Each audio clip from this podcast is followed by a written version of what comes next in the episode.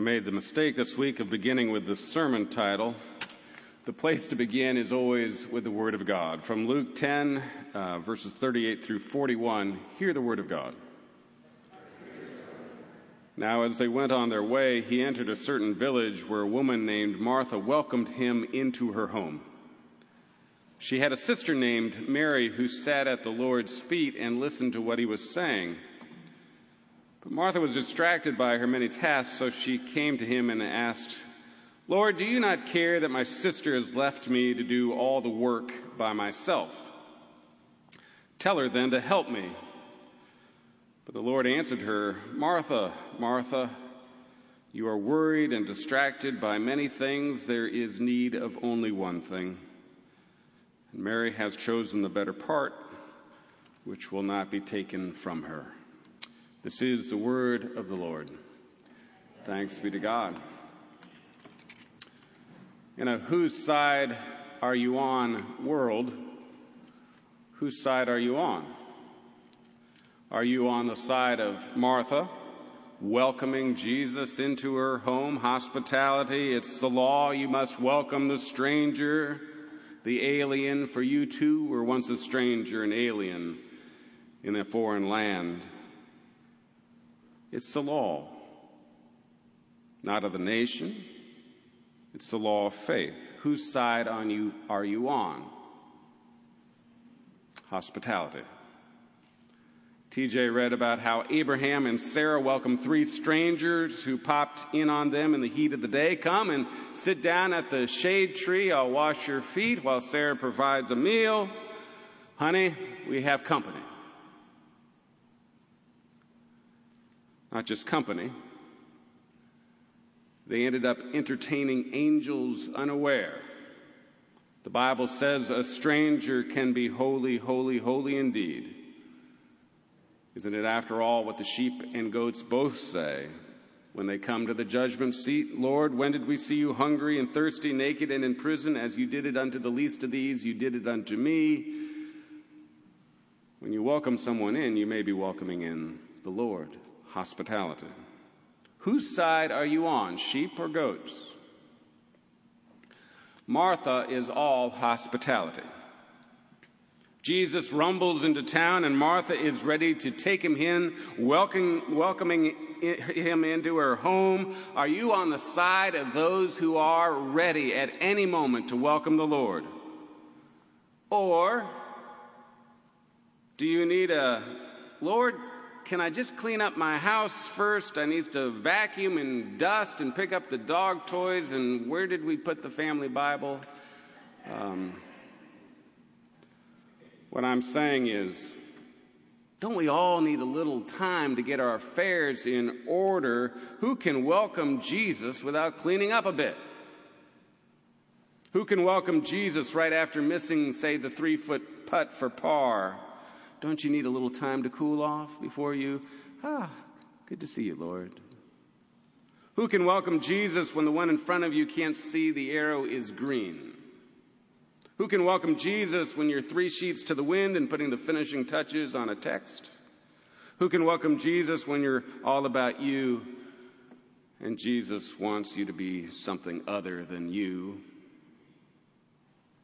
Don't we all lean in on picking a time and a place for when we are ready to welcome Jesus? Say somewhere between the hours of 8:30 and noon on Sunday at 3900 West End between, you know, September and May. Whose side are you on? The side that always welcomes, always at the ready. But then again, Martha doesn't seem all that ready. She seems a little overwhelmed by her invitation. She had in mind that her sister Mary would be in on the act of the hospitality, but that's not Mary. It's amazing how two siblings can be so different. I remember the woman whose father was in hospice and she was doing, doing, doing, doing, doing all the visiting, all the caring, all the things. And she said to me, My brother doesn't do a thing. And I knew her brother, and I knew her. And she was a very caring individual. Her brother, too, caring. But he couldn't do caring for his daddy. He just couldn't do it. And I said to her, I don't think it's his gift. He can't do it. It hurts too much. I don't know. Siblings can be different. We can be different. Where do you tend to land? Where do you tend to land? On the side that's all hands on, or do you like to sit back and take it all in?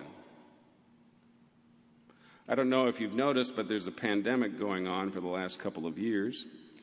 And as a result, there is a shortage of workers. As the sign at McCabe's uh, pub says as you enter, be patient, the world is short of help. Well, it's also true of the church.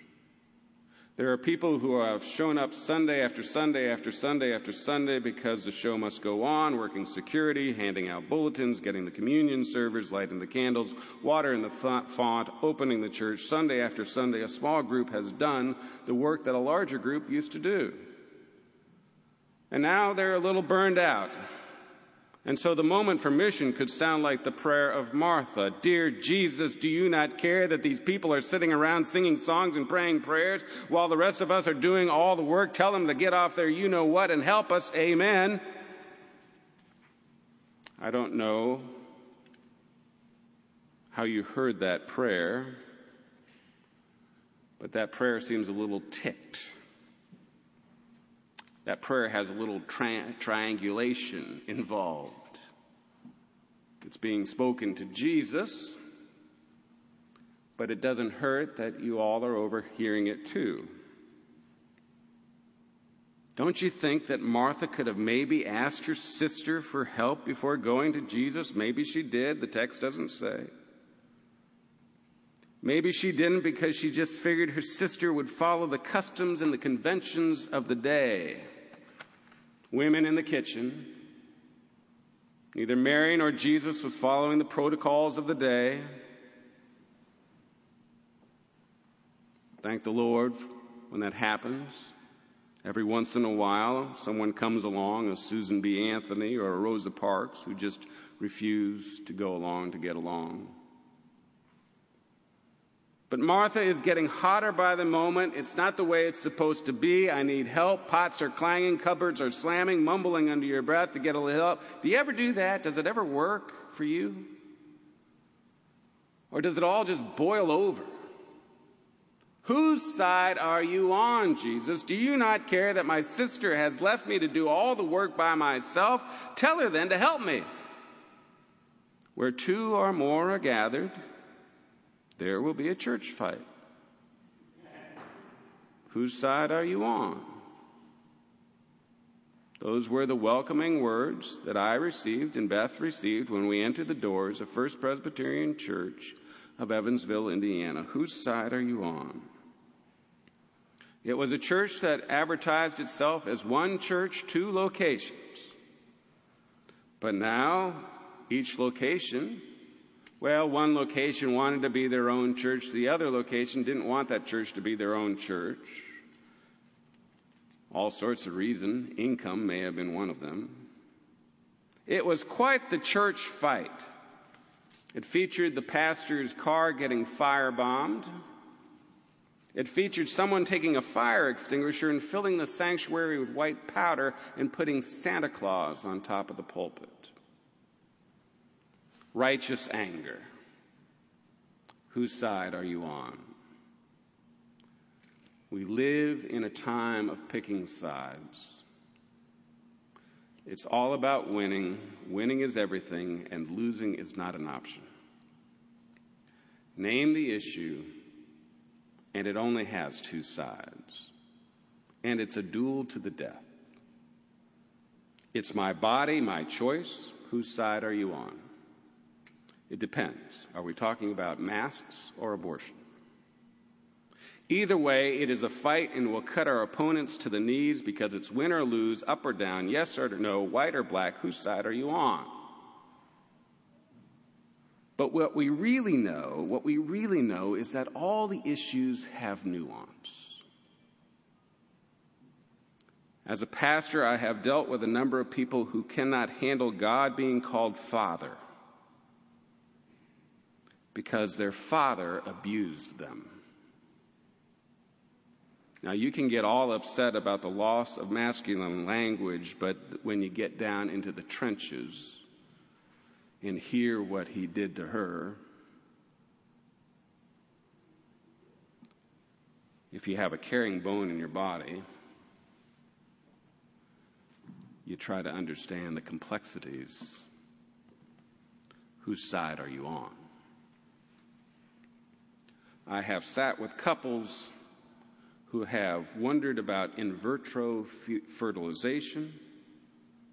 They asked deep questions and wrestled with it. They wondered about the eggs that were fertilized but then would not come to full term. And they wrestled with it because that was their prayer, right? To have a fertilized egg. And now they have it in abundance. And they just don't know. Whose side are you on? I have been with parents who have had to abort their babies, and it's so agonizing and so sad. Whose side are you on? A woman came in and she announced that she was pregnant the child, she said, however, is rather untimely. She struggled with the thought of getting an abortion. I just don't know. We have a lot going on. And then she asked me what I thought. Imagine being invited into that question. Because if you boil it down, there's only two sides, right? Abort the baby, don't abort the baby. Whose side are you on?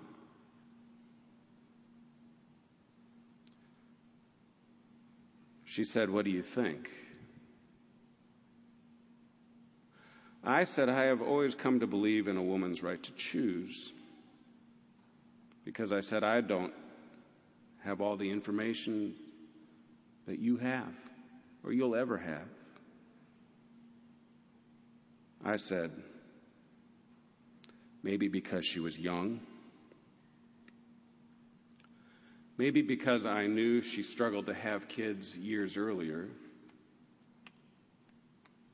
Maybe because I knew she was a good and caring mother. Maybe because I knew she was a woman of great means. Maybe because she was grappling with the complexity of it all. And maybe I should have kept my mouth shut. But I said this I was born 10 years after my sister and eight years after my brother, and I'm pretty glad that I'm here. But I understand if I wasn't here, you'd never know, and I'd never know life at this moment. And the same is true for you. So, whose side are you on? Soren Kierkegaard once said, What can be true when whispered becomes false when shouted. So is it Martha, Martha, you are worried and distracted by many things. There's need of only one thing. Mary has chosen the better part, which will not be taken away from her. Or is it Martha? Martha. Martha. Either way, shouted or whispered, you can take it as a win for Mary and a loss for Martha. Whose side are you on? I lean into the side of feeling sorry for Martha because Lord knows I'm a doer. But we Marthas got a win last Sunday. Remember, Jesus finished that story just right up. Said, You remember the guy who heard the cry for help, saw the need, jumped off his horse, bandaged the guy, put him up on his horse, brought him to an inn, paid all his way? Wow. Wow. The kingdom of God celebrates Marthas, no doubt about it. But Marthas burn out. We do. And we grumble. We grumble. How come the last ones into the vineyard got paid the same amount as we got paid? We grumble. Listen, I have worked like a slave for you, and never once have you given me even so much as a young goat so that I might celebrate with my friends. Martha, Martha. You are always with me. And all that I have is yours. It's yours.